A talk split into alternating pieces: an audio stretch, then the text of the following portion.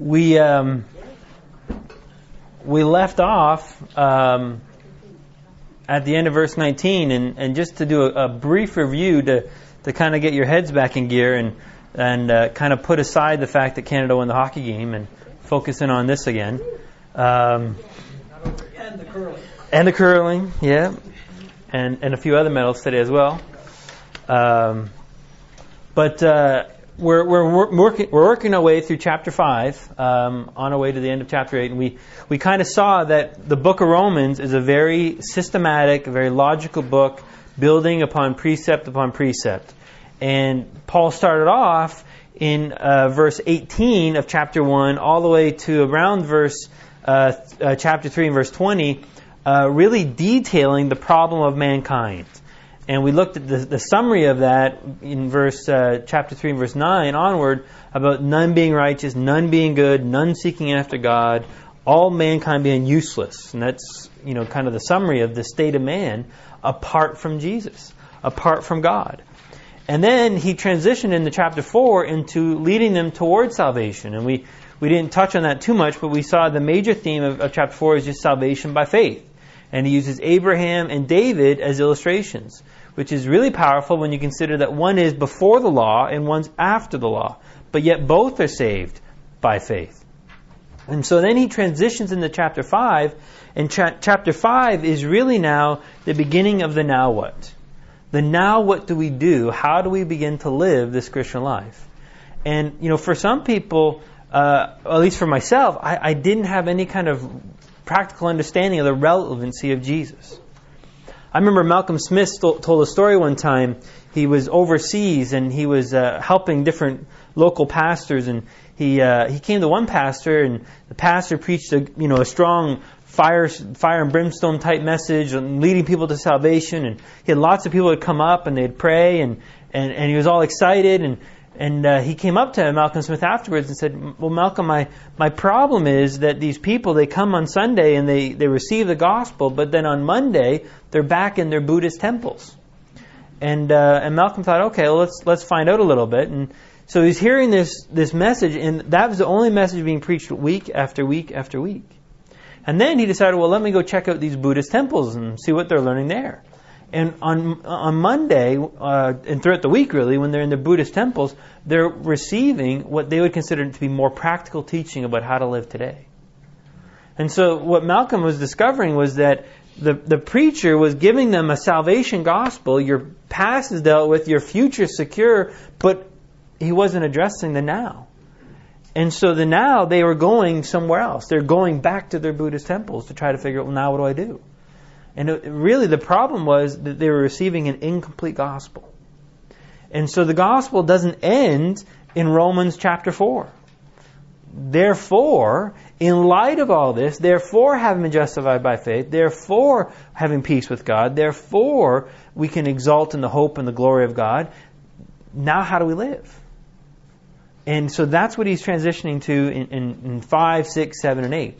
Um, but what we saw in chapter 5 at the beginning is he said that, you know, we glory about all these wonderful things, right? Peace with God, being justified, standing in His grace, uh, in His presence, and the wonderful thing of tribulations. Wasn't that exciting? Right? Woohoo! Well, why does he rejoice over that? Why is he excited? Not about the tribulations. I mean, if you get excited about pain, that's not healthy. Okay, come see me. We do counseling. We can help you. Uh, you know, to be happy about pain is not a healthy thing. But he's exalting in the tribulations because he knows that A, that the tribulations are doing a work in him. They're producing or bringing about, really is a better translation, bringing out the life of Christ. It's training him, it's teaching him to trust Jesus. That's one side of it. But the other side of it is that he knows that those tribulations are not God's punishment of him. That God's not angry with him, God's not out to get him. And he showed that because he went to show how much God loves us. That he was, you know, while we were an enemy of God, he died for us. How many times have you heard of a person dying for their enemy? I mean, how many Americans laid down their lives for Osama bin Laden? You wouldn't hear that. And yet, that's the illustration. That's what Jesus has done for you and I. And more than that, all the wrath is poured out on that cross. And we saw that wrath isn't just the high degree, high level of anger of God, but even the low level of anger. The being saved from Him being perturbed or upset or irritated or annoyed with us. All of that has been dealt with on the cross. There is no anger that God has towards you and I. Only His love. And so now when those tribulations are coming, much more, he says in, in verse 10, much more shall we be saved through those trials and tribulations by His life. By Jesus now living His life in and through us. And he's, he's kind of touching on that, and he'll come back to that later on, but he was just giving us a bit of a sample of that. And then, beginning in verse 12, he starts comparing and contrasting about being in Adam and being in Christ. And so we kind of looked at that last night about this contrast, about how in Adam, uh, death reigned, we were condemned, and we were made sinners. And that was true of all of us. That wasn't true because of what we did, that was simply true because of who we're in. But equally true, now that we're in Christ, now as a result of our faith being transporting us into Jesus Christ, now that we're in Him, life reigns. And we're no longer condemned, but we're justified, made righteous. We're accepted by God. And now we're saints. We're someone holy and righteous and approved. And we see this now. And, and we kind of look briefly at this formula that we had for the Christian life. And again, I'm not big on formulas, but this idea of understanding the abundance of grace and the abundance of the gift of righteousness, when we combine those two aspects, we will begin to reign in life through the one Jesus Christ. Understanding that grace is more than just unconditional love or unconditional forgiveness. It's more than just that unmerited favor of God. Grace is also the power to live the Christian life. It's, it's Jesus' strength. It's His empowering presence living His life through us, doing what we cannot do on our own. That's grace.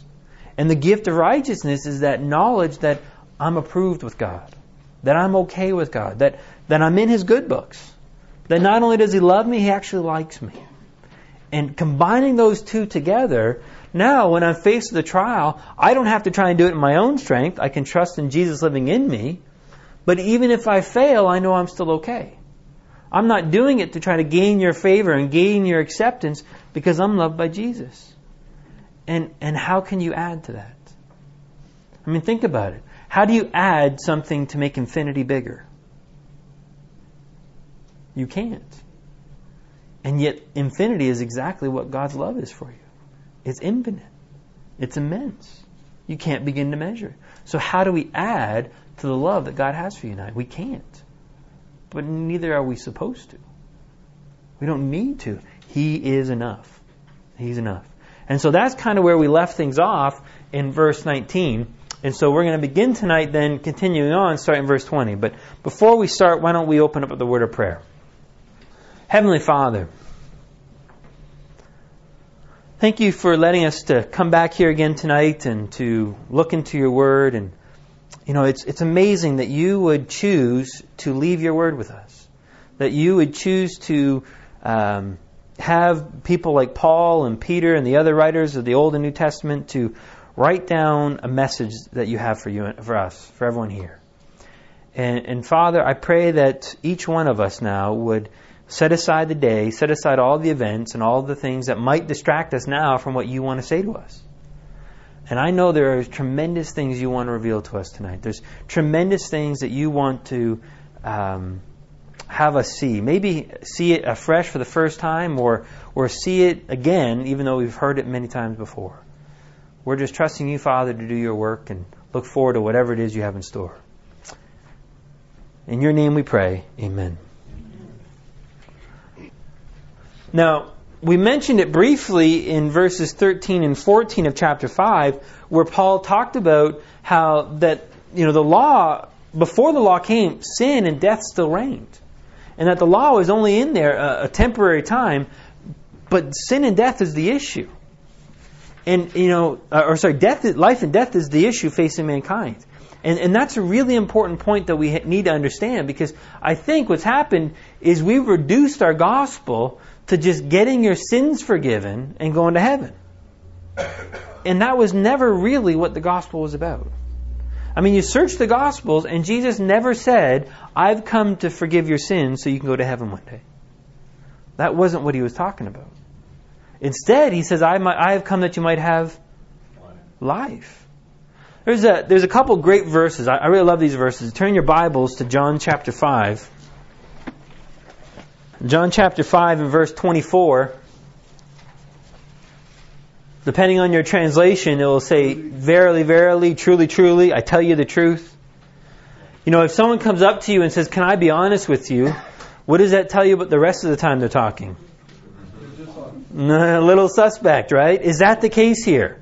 Jesus is saying, okay, can I be honest with you? Okay, we'll trust this verse, but the other verses Jesus is talking, I don't know. Is that the case? Yeah, he's saying this is important, right? I'm going to tell you something really, really important, so pay attention, is what he's saying.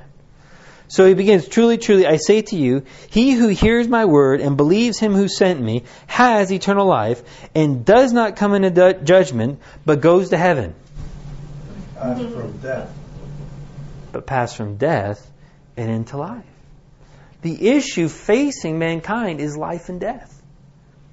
Man has death and he's in need of life. And so he's saying, this is important, pay attention, this is what needs to happen. Very next verse, what does it begin with? Truly, truly. Okay, if you weren't paying attention the first time, if your head was still thinking about the Olympics or, you know, what you had for dinner or what you're going to do tomorrow, pay attention again. This is important. Truly, truly, I say to you, an hour is coming, and now is, and the dead will hear the voice of the Son of God, and those who hear will be forgiven. Is that what it says? No, it's not in there. It's instead, those who hear will live. It's life and death. And yet, I think we've missed the point. We've missed that. And so, he was trying to make that point, I think, back in, in verses 13 and 14, that death still reigns. But there's no law. And if there's no law, there's no sin. Right? You can't break the law if there's no law to break. I mean, 10 years ago, was it illegal to drive and talk on your cell phone? 10 years ago. No, it wasn't. There was no law at the time. Right? Only a couple years ago did they introduce that law, and now it's become illegal. Well, so he was saying no sin, or no law, no sin. But does that mean everyone was saved between Adam and, and Moses? No. Death still reigned. Because death was in the world. So he introduced this idea of the law, and so he comes back to it really briefly here in verse 20. And he says the law came in so that transgression would increase. Now, according to this verse right here, why did God add the law? Think about that for a second. Paul says, when the law said, you shall not um, envy, I envied all the time. Yeah, so we can get there in chapter 7. But, but looking at this verse here, the law. Now, who added the law? The law, Who added the law? God did, right? the law gives strength to sin. Yeah. Yeah, I mean, look at, and, and just so we're clear, what is the law? When, when we read the law here, what are we referring to? The Mosaic Law. I mean, it's, I think it's, it's broader than that. It's any kind of law-based system. But in, you know, specifically what Paul was talking about here, the Mosaic Law, the law came, God added the law not to control sin. That's not what it says. I remember in another course one time I put this verse up on the screen and I asked that question: What is what is the law come? Why did God add the law? And it, you know, so the transgression would increase. And the person saw the verse on the screen and immediately thought that I had some kind of funky paraphrase translation, one that clearly is evil. So he grabs his Bible he starts flipping through his Bible, and I'm watching him, and he's astonished when he reads in his own Bible exactly what I had on the screen, because it's not a paraphrase. This is what Paul's saying. God added the law so that for this express purpose. It wasn't just a, a, a side effect, it was the goal. The goal of the law was not to control sin, not to limit sin or reduce sin. I mean, why did we bring in the law that says don't talk on your phone and eat an English muffin and shave your legs while putting on your makeup while driving? Why did we add that law? to stop people from doing it, right? Because it's not a good idea. Just in case you didn't know. That's not a good idea. So that's why we add the law. We add laws so you don't do that. Why did God add the law? To make the transgression, to make sin not smaller, but bigger. So people could see they can't do it on their own, they need Christ. Yeah, absolutely. Absolutely. And so, and he's going to explain that more in chapter 7, but he's just kind of teasing them a little bit here, saying that the transgression would increase. Now, to me, that, that says a couple things about God's attitude towards sin. And the number one thing is, he's not afraid of it. He's not afraid of sin. And that, that I think is different than how we approach sin. Now, just so we're clear, does God hate sin? Yeah. But he's not afraid of it. I think we in the church, we tend to be afraid of sin. We're worried. oh, sin might happen. You know, yeah, it might. And God's not afraid of it. You know why? Here's the other thing He's got an answer for it. He's not scared of it. He doesn't want it, but He's willing for it to increase. Why? Because He's got an answer. Because when sin increased, grace abounded all the more. Really, uh, the, the proper way to translate this verse would be where sin increased, grace superabounded all the more. That, you know, you get a little bit of sin, and what happens to grace? Way up here. It's so much bigger, so much more powerful. You simply can't out sin God. You can't out sin His grace. So that in verse 21, so that as sin reigned in death, even so grace would reign through righteousness to eternal life through Jesus Christ our Lord. So despite what Adam did, and despite what you and I do, God's grace is so much bigger, so much more powerful, and it's always there. That's the nature, that's the heart of grace. I want to play a video for you right now. I think this is a, an, an interesting video to really drive home this aspect of, of the grace of God. So, Andre, I'm going to ask you just to turn the lights off here. Grace is God's unmerited favor for us, His crazy love. And the truth is, many times we struggle understanding it. If you find yourself struggling to understand God's grace, don't beat yourself up. Even the disciples struggled with understanding grace. Jesus, is that you? You're alive. I can't believe you're alive. Okay, I was in the boat and I wasn't catching any fish, okay? But I heard this voice and the voice said, cast your net to the other side. And so I'm thinking, I'm a fisherman. I know what I'm doing, but I'm not catching any fish, you know? And so I throw that net over there and then a gaggle of fish pop into that net and I'm going, this is a total miracle. Who could have done that? I need to know who told me to throw the net to the other side. And boom, I look up and I mean, there is you. You're looking at me on the seashore going, it is I, the Lord, you're alive. I can't believe you're alive. This is awesome. Andrew, get out of the boat. Come on. It's Peter. yeah. Do you love me? Yes, I love you. I love you. You're alive. This is so great. Good, then feed my sheep. Andrew, get out of the boat. Come on, man. It's him. Peter, Yeah. do you love me? I love you. Yes. And I'm so sorry about that rooster clucking. I had no idea what that meant, but I do now. I'm better for it. All right. Okay. Then feed my sheep. Andrew, I'm smiling, but I'm serious. Come on, get out of the boat. It's him. Peter, Yeah. do you love me? Jesus, mere words cannot describe the passion that I have for you. I love you. You know everything. I love you. Good. Good. Then feed my sheep. I didn't even know you had livestock. That is so like you, though. There's something new about you all the time. That's what I love about you. Peter, Yeah. do you remember uh, the morning the ladies went to the tomb? Yeah, yeah, yeah, yeah. We're all in the upper room trying to figure out what to do next, you know, because we thought you were dead. You know, you were dead, you know, and we're trying to figure all that out, you know. And Mary comes running up, and Mary's like saying, Beehive, beehive, beehive. And I'm thinking, I'm allergic to bees. Like, keep them out, you know what I'm saying? But as she kept getting closer, I heard her correctly. She was saying, He's alive, he's alive, he's alive. And we're going, Who's alive, who's alive? And she said, She was at the tomb, and the tomb was empty, and she said that the, there was an angel there, and the angel said, Go tell the disciples and Peter that everything is okay, he is risen. And so, me and John, we hightailed it down there, and if John says he beat me, he's totally lying, all right? I beat him, FYI, all right, you know? And we get down there, and I'm looking in that tomb, and it is. It is empty. There's nothing in there, you know what I'm saying? And I'm like, what does this mean? What does this mean? And John is right there. John is so good with words. He should write a book. He is so good with words. And John said, don't you get it, Peter? This is everything Jesus said he was going to do, and you did it, and it's done. Let's go. This is so great. Wait, yeah. the angel said what? Uh, go tell the disciples and Peter that everything is okay. He is risen. You've risen. Let's go. This he is. He said what? Go tell the disciples and Peter.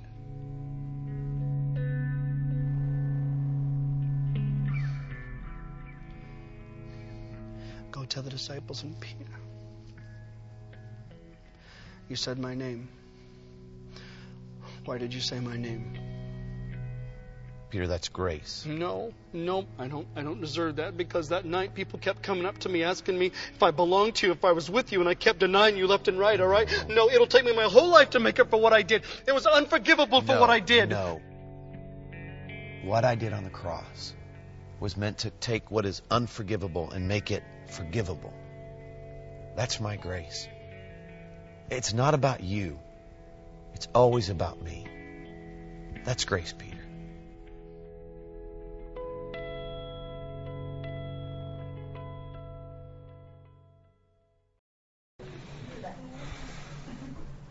we we have a gospel that tends to be self-centered about us and we lose sight of Jesus and this idea that you know where sin increases we start thinking uh-oh you know there's a limit now to God's grace there's got to be a limit and that's because we're so focused on ourselves but with God where grace where sin abounds grace superabounds all the more it does not matter what you've done, who you've done it with, how many times you've done it, where you did it. His grace will abound all the more. That's the nature of grace. So, what's the question? What becomes the great fear if that's what's being taught? I mean, if you tell people that you can't out sin God's grace, what's the fear? What will people do? They'll go and sin, right? That's the great fear that people have. And Paul, I think he knows that's the question that they're going to ask because that's what he's going to answer. Shall we continue in sin in order that grace might abound? I mean, maybe you look at this and say, well, if I want more grace, what should I do? I should sin more and then I get more grace. That's logical, right? And, and that's been one of the biggest charges that people make towards myself and others who teach this about grace. Well, you're, you're teaching license. You're giving them permission to sin. Which, by the way, I've never known anyone who needed permission to sin. Right? I mean, did you ever know anyone who needed permission to sin? No, they'll just do it. But that's the fear, is that we're encouraging people to sin. And yet that's the exact same thing that Paul's going to have to deal with as well. Because in verse 1, he says, What shall we say? Shall we continue in sin that grace may increase? That's interesting to me. And Martyn Lloyd Jones made the comment that when you share the gospel and somebody makes this accusation towards you in response to the gospel that you're sharing, he says that's a pretty good sign that you're sharing the gospel. Let's think about it in reverse. If you share the gospel and nobody ever asks this question, or nobody ever has this thought, wait a minute, are you saying this? Then maybe you're not sharing the right gospel. Maybe what you're sharing is one of more performance, where it's centered on you more than centered in on Jesus. Now, I'm not saying they have to ask that question so you to guarantee you're sharing the gospel, but if if that's a question that no one would ever ask, in, in the response to your gospel. Maybe it's because you're not sharing the gospel. Maybe you haven't really revealed to them the depth and the immense love and grace that God has for them. Maybe it's been reduced to a simple matter of what they need to do in order to keep God happy with them. Either going to church, giving, serving, reading their Bible, praying, and all the other religious performances that we attach to the gospel. I find it interesting, just to go back to, to, to the previous slide, when the law is there to, uh, that, that the sin would increase. In the, in the garden, God gave Adam only one command, and then in Exodus chapter 19, verse um, 8, all the people answered together and said, All that the Lord has spoken we will do. In chapter 20, he gives the Ten Commandments. Mm-hmm. I found it interesting. So just let just one command you can't keep, now you have ten to keep. Well, really, there's 613 he gave, I know that, right? yeah. And um, yeah, so the, he asked the question, and and this is typical to Paul. He asks the question, and he's going to answer it And, and that's the, the, the, the approach he's taken here. So what should we say then? Are we to continue in sin that grace may increase? May it never be. Absolutely not. The old King James, God forbid. So he's, he's denying it. That's not the answer. And, and if that's how you've understood grace, well then you haven't understood grace. Nothing wrong with asking the question, but if this is what you take away from it, then that's not what grace is. And you know, you look at today, and I do see some people who teach grace, and this is their followers. This is what they're hearing from it. And as teachers, it's our role then to correct them and say, "Well, listen, that's not what we're saying. Grace isn't a license to sin. Grace is something much more." And that's what he's going to address now in chapter 6 here. And, and that's really important to understand because chapter 6 is Paul answering this question Should we continue in sin now that we're under grace? And there's two parts to it. One is in order to get more grace, and he's going to answer that in verses, uh, starting in verse 2 to 13, he's going to answer that. And then in verse 14 and 15, he's going to ask another question of, well, now that we're not under law, but under grace, if there's no consequences of the law, should we continue to sin that way? And so he's going to answer that in verse 16 to 23 of this chapter. So chapter 6, really, the, you have to keep that in mind because if you lose sight of the context of what Paul's answering, you might get stuck in the weeds. But if we keep in the back of our mind, he's always answering the question, should we continue in sin? No. Why not? And here's why. And that's what he's trying to address. So in verse 2, he gives the whole answer. This is it. And uh, typical to Paul, gives the answer and then explains the answer. So verse 2 is the answer, and then verse 3 to uh, verse 10, 11 even, he's explaining the answer. So may it be that, how should we, uh, may it never be, how shall we who died to sin still live in it? All right, let's read a couple different translations here. This is the New American Standard up here. What does the King James say? Verse 2. Start after the God forbid part. Let's leave the may it never be aside. In, in chapter 6. Chapter 6, verse 2. Yep. God forbid, how shall we that are dead to sin live any longer in it? Okay, that's good. So, how shall we who are dead to sin? Okay, that's a little bit different. What does the NIV say? We died to sin. How can we live in it any longer? Okay, we died to sin. How shall we live in it any longer? Uh, slightly different phrases. Uh, the one I like the most is actually the NIV here. The NIV, I think, is the most true to the original manuscript. In, in the Greek, the Greek is a language where order doesn't matter. In, in English, the order of the words matter. So if I have Bobby hits Matt, we know Bobby is the hitter and Matt is the hittee, right? Based on word order. But in the Greek, they don't have such a thing. They they tie the who's the hitter or who's the hittee, who's the direct object and indirect object for you grammar geeks. They tie that into the words themselves. So you could you could order the words any way you want, but still say the same thing. So you could still have Matt hit Bobby, but then Bobby be the hitter of Matt. It sounds a little weird in our English, but that's because order matters in English. But in Greek and some other languages, the order doesn't matter. Because they, the way the, the words are, are structured, that tells you who's the direct object and who's the indirect object. So the only thing that then matters in language, in the, in the Greek language, is importance. That you structure things in a way where you want to say the most important thing at the beginning and then down the line. So what Paul does, he says, may it never be, or God forbid, and then the first word he gives is we. That's why I like the NIV. Because he's emphasizing we. That's what's so important here. And, and nothing wrong necessarily with the New American Standard. How shall we? It's just that Paul's really driving home the point that the question of should we continue in sin, the answer is based on who we are. Based on this new person, we. Who we are now, we who have died to sin. Now, the reason I don't like the King James one, I like that one the least, is it says we who are dead to sin. It almost implies that there's something you need to do that have you yet died? Well, here's something you need to go and do. You need to now become dead to sin. And that's not what Paul's doing. He's not giving us a command to do something. He's instead telling us what's already happened. He's simply revealing or giving us information. And the most important information is based on we, who we are. We, who have died to sin, why would we still live in it? I mean, that's, that's really the question. Why would we go and do something that's against who we are now?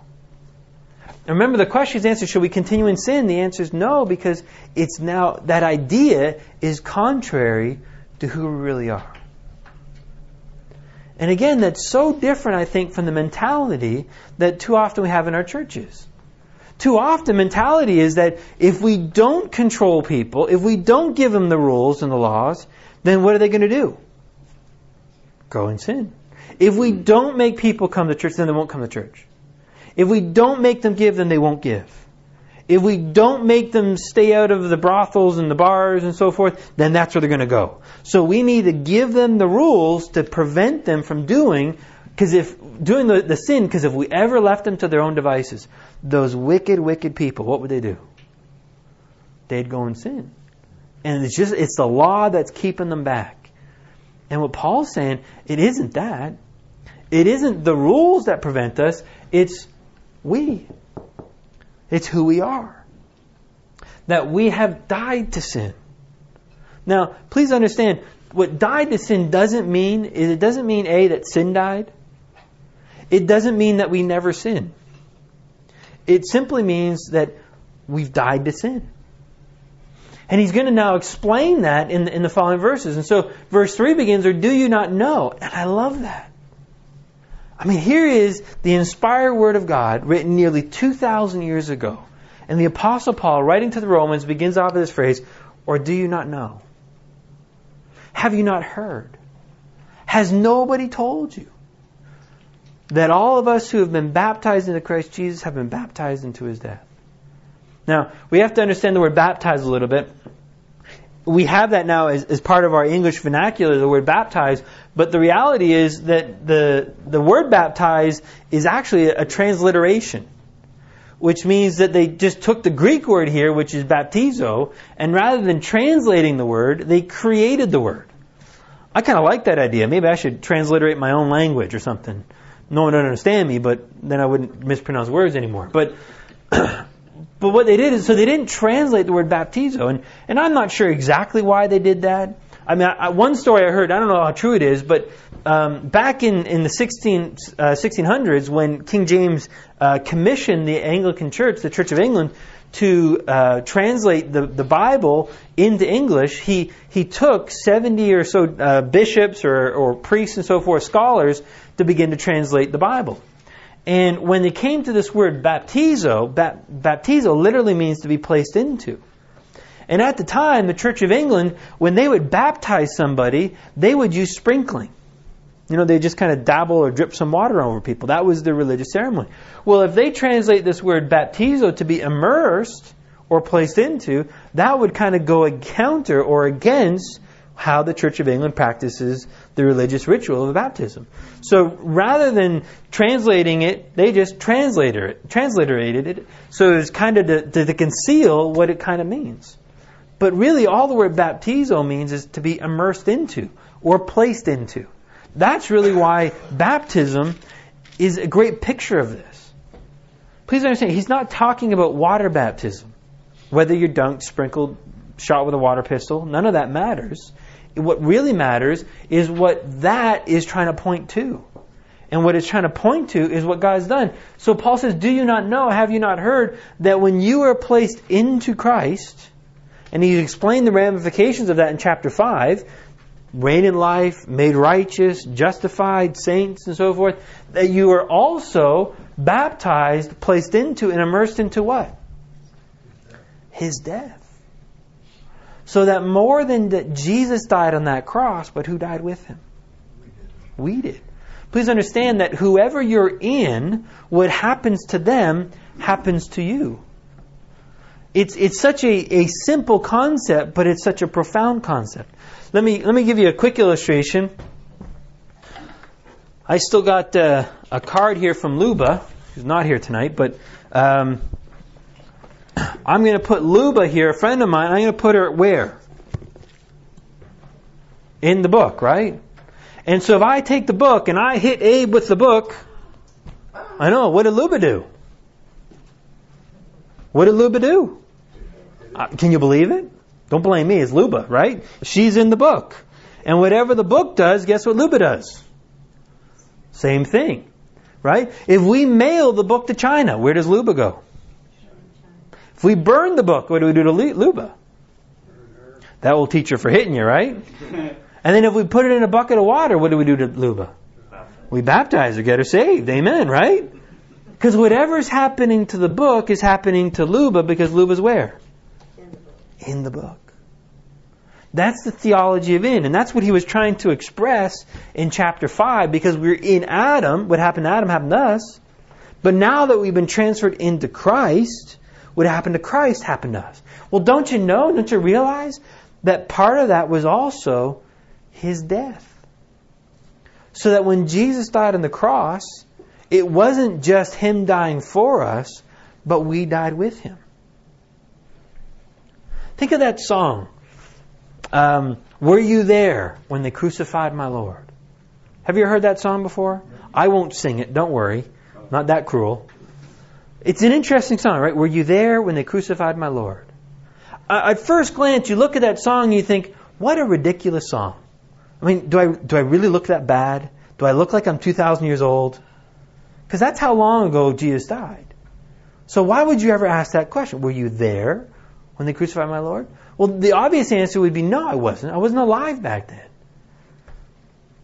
But upon further review, well, were you there? Yeah, you were. And you weren't one of the witnesses. You weren't one of the soldiers. You weren't with John. You were with who? You were with Jesus on that cross. So let's let's see if we can understand. We have a, a diagram or a couple diagrams in your notes there And, and, these are some diagrams you might be familiar with. We use in many different other uh, courses that we teach here. But just a quick review man is comprised of three unique parts. He's comprised of a spirit, a soul, and a body. The spirit is, in essence, who he is. It's his very nature, it's the core of who he is. You and I, created in the image of God, are spiritual beings. I mean, if you think about it, God being spirit, if he made man in his own image, by definition, you and I are spirit beings. So we, we are spirit beings. We have a soul, which is comprised of your mind, your emotions, and your will, your personality, and we reside and we live in a body. And this is who we are.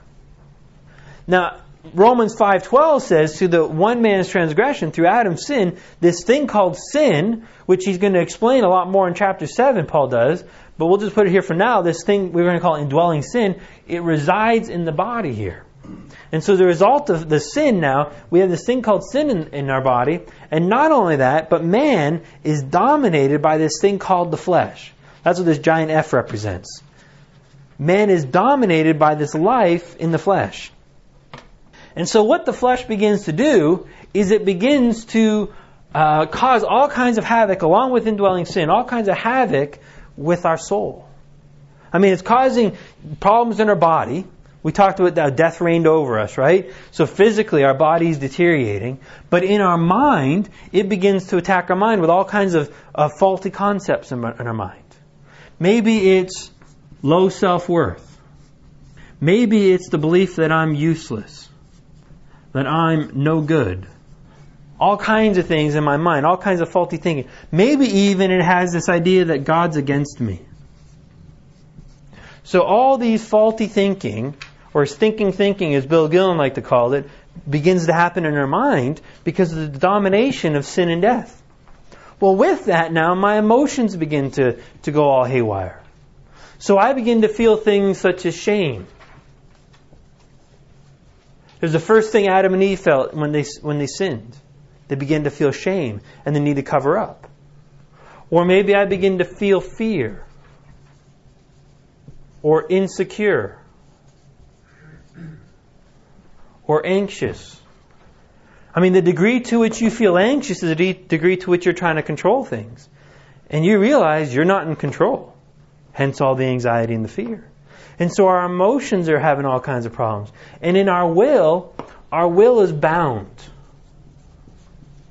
Because in our will, we're slaves to this thing called sin. So we have all kinds of problems in our soul, and then in our body, the body or in the spirit side is what we refer to as an old man spirit. This spirit is dead to God. So you can see this is this is the problem here. And again, when, when Jesus is coming and saying, you know, the, the dead, the spiritually dead will hear my voice in order that they will live. It isn't about just forgiving this person's sins. The sins are going to be the byproduct of this person. I mean, can we expect anything but sins from this person? No. You know, sometimes I think we forget that. Sometimes we look at unbelievers and we're surprised by their sins. Really? I'm not surprised one bit. Because they're dominated by it. And so this person now is in desperate need of life. So now let's get the guy saved. Let's understand what God does in terms of the salvation process. And what he does, and what Paul was saying is, don't you know, have you not heard that more than just Jesus dying for their sins, God put this old man, this dead spirit, not that he was uh, you know dead like this wall is dead, but separated without the life of God, this almost zombie-like spirit, he put him in Christ. He put him on the cross. So that when Jesus died, who died with him? So in other words, he takes out this old man. He got rid of him. And he did that in order that he could create and form a whole new person. He's going to explain this now going on in the verses ahead. But this is what salvation was. It was in order to give us a brand new man. Now, based on this new man, with the life of Christ, it could begin to now infiltrate our soul and body. Well, one of the first things that happens is, as we'll see when we get to verse 6, no longer is our will bound to sin. And so that's been changed. And with that change, what can begin to happen in my mind? All the faulty thinking can begin to change. I can begin to discover what a proper self worth is. I can begin to discover am I of what value am I? Or who I am good to and, and what's God's attitude towards me. And my emotions can begin to heal as well. And so instead of having all the the the emotions that sin and death and Satan have begun to to try to toy with me, I can begin to heal. I can begin to be made whole. And that's what salvation is. And so what Paul's saying is, don't you know? You're not who you used to be. Have you not heard? Has nobody told you? And I find it interesting because in my in my role as, as, as a counselor, I ask many people, many Christians, what happened to them on the cross? And I've asked that question well over a hundred times. And the answers I get are, well, Jesus died for me, and, and that's where I was forgiven. And I said, good, what else? And then they begin to scramble a little bit, and they say, well, he, he was buried. I go, okay, that's good, we'll add that, that's fine. What else? Now they're really scrambling, so they bring in the resurrection. Good. What else? Uh, he was stabbed in the side. Okay, now we're really reaching. What else you got? What happened to you on that cross? Well, I don't know. Only one person that I've asked that to has responded, that's where I died. Only one person out of a hundred. That's why I find it amazing that Paul asked the question, do you not know?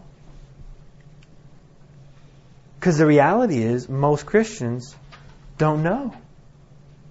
And because they don't know, then they don't know that they're different. They don't know the new we. Because if you don't know you died, who do you think you still are? The old man. And what does the old man want to do? He wants to sin. Hence the fear, if you tell that person who still thinks of the old man that they're under grace, they're going to think they're going to go and sin. But the answer should be why we don't sin is because you don't want to. That's simply it. You don't want to, and nor do you have to anymore. And that's a whole different kind of answer. Look what he says, verse 4. So after talking about being included in his death, verse 4, therefore we've been buried with him through baptism into death. I mean, he has this phrase, baptism into death, to tie it into Jesus' death. Right? So there's no mistaking it. That 2,000 years ago, when Christ was crucified on that cross, you and I were crucified with him. And not only that, we've been buried with him. So that when Christ was buried, what happened to you and I? We are buried with him. Now think about that. What does, what does burial represent? When you bury somebody, what are you saying about that person? I mean, in our in our world today, you can't even legally bury somebody for something like two or three days after they die, because they've had occasions where people have died and then come back to life, and that's really you know embarrassing if you're about to bury somebody. So they they make sure you don't bury them until they know that they're not coming back to life, and that's hence the reason you need to wait two or three days. So our Catholic friends, they have what's called a wake. I don't know why, but I think they called it a wake to see if the guy wakes up. And if he doesn't wake up, then they know he's dead. And so when you bury somebody, what are you saying to them? They're not waking up. They're not waking up. Goodbye. Right? You're gone and you're not coming back. Well, that's interesting because what does what does that mean God's saying about your old man? If he buries him, what's God saying to your old man? Goodbye. You're not coming back. And yet, I hear so many Christians say that my old man's come back to life again. Think about that.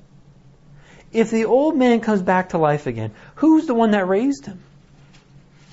I mean, did you raise your old man from the grave? Because if you did, then I didn't realize you had the power to raise the dead. But do we have the power to raise the dead in of ourselves? No. So who's the only one that can raise the dead? God. Well, is God, think about it, is God going to raise your old man from the grave when he went to such lengths to put him there in the first place? No. Not at all. Here's the other problem. If he does come back to life, and you got to put him to death again, because I've heard that, you need to die daily. Well, if that's the case, if you and I need to put him to death again, then guess who has to die again as well? Jesus. Because your death was with Jesus. Well, how many times is Jesus going to die? Once. It's all done. What Paul's saying here is, again, do you not know? He's reporting the facts. That's why, again, the King James in here, we who are dead implies there's something you and I need to do. And the reality is, there's nothing left for us to do. This is what Jesus has done. What's left is for us to enter into it. And he's going to express that when we get to verse 11 here. But he's wanting us to know that, that we've been buried with him, included with him. So that old person, that old man who you used to be, is now gone. And, and what's great about it is it doesn't end with a death and a burial. It goes on because so that, goes on in verse 4, so that as Christ was raised from the dead to the glory of the Father, so we too might walk in newness of life more than just dying with Christ, more than just being buried with Him, there's resurrection life. Isn't that interesting? Um, somebody pointed out to me that in the in the first century church, they talked a lot about Jesus being alive. Have you heard that he's alive? Have you heard he's been he's alive? That was the message that they were portray, uh, conveying to people about Jesus think about what we do. We convey a message that says, Have you not heard that Jesus died? That Jesus died for you. Well, we emphasize the death, but they were emphasizing life. And that is far more powerful than his death. As great and wonderful as his death was, the life is so much more. That's what Romans 5:10 said, right? If we were reconciled to God by the death of his son, Next two words, much more. Something even greater, we shall be saved by his life. His life. And so what ends up happening now, uh, Jesus was raised, so are we, in order that we can now have new life, to be new creations. We talked about that last night in 2 Corinthians 5:17, right? Therefore if anyone's in Christ, they're a new creation, the old has passed away. When do we use that terminology, passed away? What are we talking about?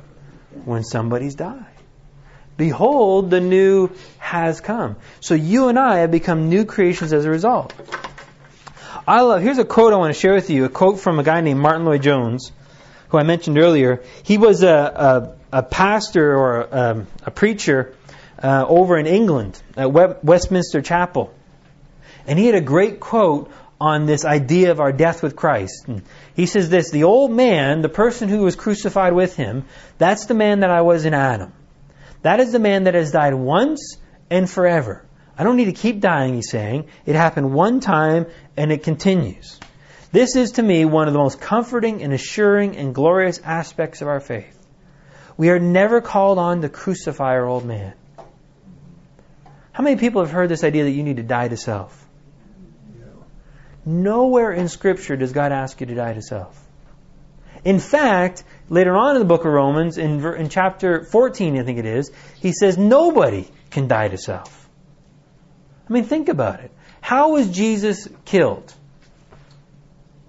By crucifixion, right? I thought about that one day and it occurred to me that crucifixion is the only way that you cannot do you cannot commit suicide by. Right? You can shoot yourself, you can hang yourself, you can stab yourself, you can poison yourself. You can throw yourself off a bridge, in front of a car, a train, drown yourself, you can do all kinds of things to yourself, but you cannot crucify yourself. I mean, think about it. You get one hand in, get your feet in, and then what do you do? Throw their hammer up and hope you get lucky? I mean, it just doesn't work. You simply cannot crucify yourself. And yet that was the method by which God chose for his son to die. I think he's telling us a message. You cannot die to self. Nor is he asking you to die to self. We're going to see in a moment, in, in verse 6, he's telling us self died. It's not calling us to do something, it's already happened. So he says, we are never called on to crucify our old men. Why? Because it's already happened. It's already done. The old man was crucified with Christ on the cross. But not to realize this, not to know this, is to allow the devil to fool you and to delude you. Again, if you don't know you died, who will you think you are? Still that same old person. So all those thoughts in your mind about who you are, the low self worth, the not good enough, the one who's never measuring up to others, the one who's rejected, who's unloved or unlovable, or the one who has to perform to get people to approve of them. You're still thinking that's who you are. Forgiven, yes. Going to heaven, yes. But I'm still the same old me. So when I'm faced with situations, how will I live? Like that same person I think I am. And I, I allow the devil to fool me and to delude me into living like who I think I am, even though that's not who I am. So what you and I are called upon to do, he goes on to say, is to cease to live as if we're still in Adam. Well, how do we do that? He says, understand that the old man is no longer there. The only way to stop living as if you were there is to realize that you're not there. If you are a Christian, the man you used to be is gone out of existence. He has no reality at all. The person who you used to be is dead and buried. If we but instead, you are now in Christ. If we but saw this as we should, we'd really begin to live as Christians. We would all hold up our heads. We would defy sin and Satan, and we would rejoice in Christ as we ought. Again, he's answering the question, should we continue in sin? And the answer is no. Why? Because you don't have to. You're now someone new. You're now someone different. Let's keep going. Verse 5. For if we've become united with him in the likeness of his death, certainly we shall also be in the likeness of his resurrection. I mean, what he's doing is he's expanding on the thought he had here in the end of verse 4 in terms of walking in newness of life. So should we continue in sin? No, we get to walk and live a different way. Why? Because if we're united with him in his death, we shall also be like him or united with him in his resurrection. So again, verse 5 is going to be one of those answers, one of those verses where he just gives an, an entire, you know, piece of information, and now he's going to explain that. Verse 6 and 7 is going to explain the death part, and then 8, 9, and 10 is going to explain the life part. So let's kind of break that down. So if we've been united with him in the likeness of his death, verse 6, knowing this, that our old self, our old man, was crucified with him in order that the body of sin might be done away with, so that we would no longer be slaves to sin. Great verse. Powerful verse. Again, starting with this word knowing. This is something you and I, we need to know. That the old self. Now, the King James says the old man. That's, that's the best uh, translation. And I think the word man there is used to kind of connect us back to Adam. I mean, that's what Adam means. It literally means man. And so, this idea of who you were in Adam, who you were when you arrived here on planet Earth, that person was crucified. Not in being crucified, was crucified. And the, the term here in the Greek is what's called the aorist verb, which is essentially a singular action with complete results. So it isn't something that needs to happen. It isn't something that's in the process of happening. It's a one-time event that was that took place, and we was crucified with Him. Same time, same place. And the with Him makes sure that we know that it's something that's done in the past. Now, this is what boggles people's minds, I think. They think, well, how did I die before I was born? Or how did I die even before I accepted Christ? Does that mean I, I you know, when I arrived here on planet Earth, I arrived here already dead, uh, died with Christ? Well, that's not quite it. Because the problem with that is we limit God to time. And if you think about time, I mean, let's make a timeline out here. You know, over here we've got the creation of the world, and then we got Adam and Eve's sin, and a little bit later on we got Noah's flood, and a little bit later on we got Abraham, and a little bit later on we got Moses, and then we got David, and then we have Jesus showing up and his death, and then a little bit further down the road you show up, and then you get saved. And then we keep moving on to eternity. Well, looking at this timeline, where's God? Is he in the timeline? No. He's bigger than time. He made the thing, for goodness sake, right? So he's not bound by time. So the best way I can explain is that moment where you made the best decision in your entire life, when you received that wonderful gift of salvation, that you placed your faith in Him rather than your own works and your own self. What God does is He takes you out of that, mo- out of that moment, out of Adam, comes back to the cross, places you in Christ, crucifies you, buries you, raises you up, and then comes back and inserts you back into the present. Now, would that take a miracle? Do you know anyone in the miracle business other than Max? That's Princess Bride for all you movie buffs out there. Anyways, um, wow. Um, guess I'm the only unholy person here. Who watches movies. Um, but um, it would take a miracle. But that's what he does. I mean, it's it's a little odd. I'll give you that. But think about it. As Christians, do we believe any odd things? Do we believe that God spoke through a donkey? That's a little odd to me. Do we believe that God came as a man? That's a little odd to me. Do we believe that he died and went to hell? That's odd to me. Explain that one. And then he rose again, and then some 40 days later, he kind of floated up into heaven. Do you believe that one? That's a little odd to me. But is it any less true? No. I mean, the Trinity, three unique people that are one. Who wants to explain that one? But I know it's true. And so it isn't so much something that we can necessarily have to wrap our minds around for it to become true. Paul's simply saying, Don't you know? Or knowing this. These are the facts. That the old person, the old man, who you were, was, past tense, done deal, crucified with Christ. Why? in order that. Here's the reason that our body of sin might be done away with. Um, the King James Version, they have here, in order that the body of sin might be destroyed, which would be similar to done away with. Whereas the NIV version has that the body of sin might be rendered powerless. Now, they're all slightly different, similar, but slightly different. Let's understand. Body of sin.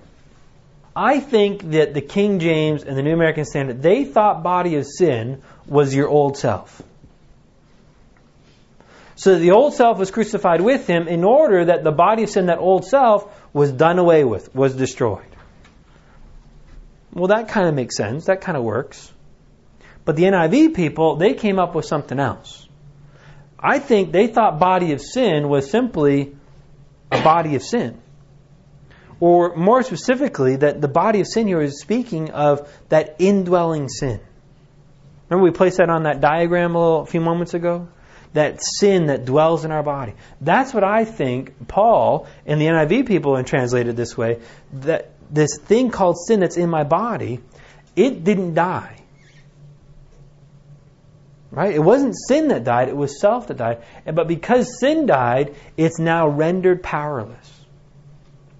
And if you look at the word there, rendered powerless is actually the best translation for that word.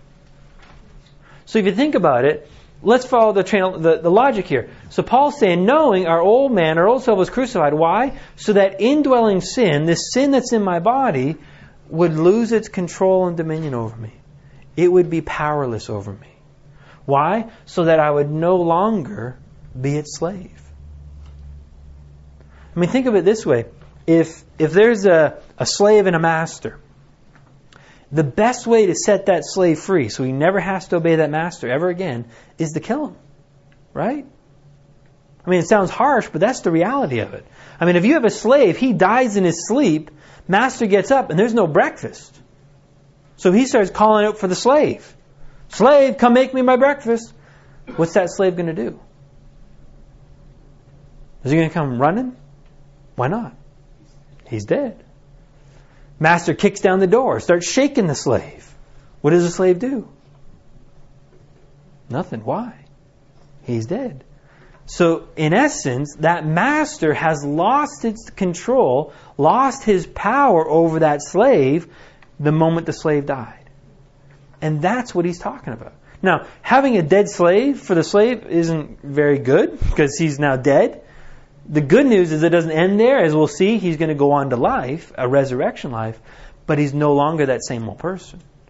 Now he's someone new, he's someone different. No longer under the dominion, no longer under the bondage of sin. Because look what he says in verse 7 For he who's died is freed from sin. This would be an interesting question. Go ahead. I found it easier to understand this concept when I realized in Genesis God created time and God and God closes out time uh, in Revelation. So God God created time. So here we are. We're passing through this yeah. dimension of time. Yeah. And, uh, What's interesting here in verse 7 here, he says, He who's died is freed from sin. Ask this question with your Christian friends Are you freed from sin? What do you think the typical answer would be? No. Why are they why are they giving that answer? Because they still sin. And what they hear is you say if you're freed from sin, that means you never sin. That's not what Paul's talking about here. Because the reality is, how many of us are freed from sin? Raise your hand if you're freed from sin. According to this verse, I am, but I don't, I don't know if I buy it. Right? Well, the reality is you are, because he who's died, and who's died? Well, everyone in Christ. And because you're in Christ, you've died, and therefore you're freed from sin. It doesn't mean you're freed from sinning. It doesn't mean you never sin. What it means is that you're freed from the dominion and the control and the power of sin. It means you no longer have to sin. Remember, he's answering the question Shall we continue in sin that grace may abound? And the answer is no, because we're no longer under the dominion of it. We're no longer under the power and control and authority of it. Instead, we now have a choice to live differently. So it's not that you will live a sinless life, but as you begin to discover what's happened and who God is to you and who you are in God, then you will begin to sin less. Not be sinless, but sin less. Because you're now beginning to choose to have Christ live in you. So the slave was crucified, not the master. The master's still around. And we're going to see in a few moments what the master's doing, but the, the fact of the matter is that the, the slave died, the master's still around, but now that master no longer has dominion over us. We're free. Is this making sense so far? It still bothers me that it says they're done away with. It says done away with, yeah. So that makes it sound like it shouldn't be in the diagram. It shouldn't be even there. That's right. And that's why I think what happened is that the New American Standard and the King James thought body of sin was old self. But I think the NIV, who had not done away with, they had rendered powerless.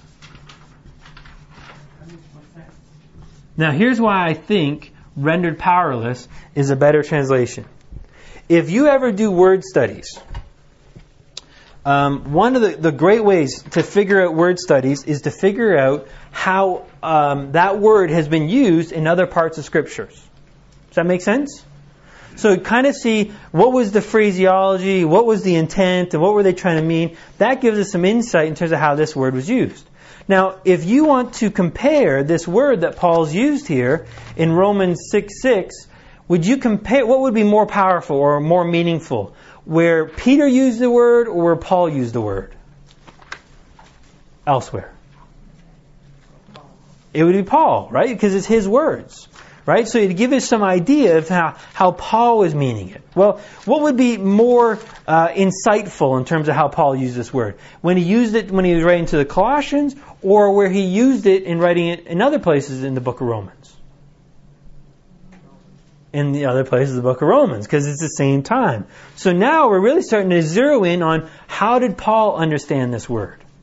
Well, the word here is also used in chapter 7 in verse 2 and in verse 4 sorry, verse uh, verse six. So in verse two, it, Romans seven, it says, "For the married woman is bound by law to her husband while he's living, but if her husband dies, she is released from the law." The word "released" is the same word that's translated "done away with." Okay. And then again in verse 6, but now that we've been released from the law, and again, that word released is the same word that's done away with. Now think about it is when he's talking about release from the law or release from marriage, you know, specific, specifically with the law, was the law destroyed? No. Was the law done away with? What did Jesus say about the law? He planted on our. Well, that it, it's not going anywhere, right? In this age or the one to come, and we are in the one to come. So the law isn't being done away with, it's not being destroyed. Instead, the power that law has over us has been rendered powerless. It no longer has dominion over us. And so this is why I think the NIV, again, shocker, but the NIV had the best translation of verse 6. Knowing this, that our old self, our old man was crucified with him in order that the body of sin, the one that we've been freed from, might be rendered powerless. Why? So that we'd no longer be its slave. But if you think body of sin is the old man, well then destroyed would make sense. Because the old man wasn't rendered powerless. That would imply he's still hanging around. And so I think the newer version of the NIV, along with the King James and the American Standard, they thought body of sin was old man. I think Paul, and it doesn't matter which one you come up with, because I think both end up in the same place, but I think a more accurate translation is to say that the old self is the old man, or sorry, body of sin is the indwelling sin, old self is old man. The old man died so that the master sin would now have no more control, no more dominion, would be powerless over you and I. And that seems to follow the flow of the verse. Knowing you died, so that your old master would lose his power, so you would no longer be its slave, because anyone who's died is freed. It makes a lot more sense to in, in the relationship to verse 11. Yeah, that's right. So we've been freed. Not again, not that we never sin, but we've been freed from the dominion and the power that sin had over us. So where does this whole part about the living by in the flesh and then not is that is that part of this indwelling sin thing? Like, or is that still part of it? I. I got another diagram coming up that might might answer that. So we'll defer. But it's coming tonight, so if I don't answer by the end of the night, you can ask again because that is a good question. Any other questions? Is it too simplified to say that when Jesus died, my old sinful nature died, and when he rose again, I gave, I was given a new nature? Yeah, the, uh, the the word nature gets confusing to people, um, and thanks to the NIV people again, um, because they've they've added this idea of sinful nature, and and and really the word nature only appears I think two times in the New Testament. Once in Ephesians uh, two and verse three, and then once in 1 Peter one and four, and um, and but in the NIV Bible, the word sinful nature appears over and over again because of how they translated the word flesh. They didn't leave it as flesh; they they interpreted it to be this sinful nature, which isn't an accurate translation.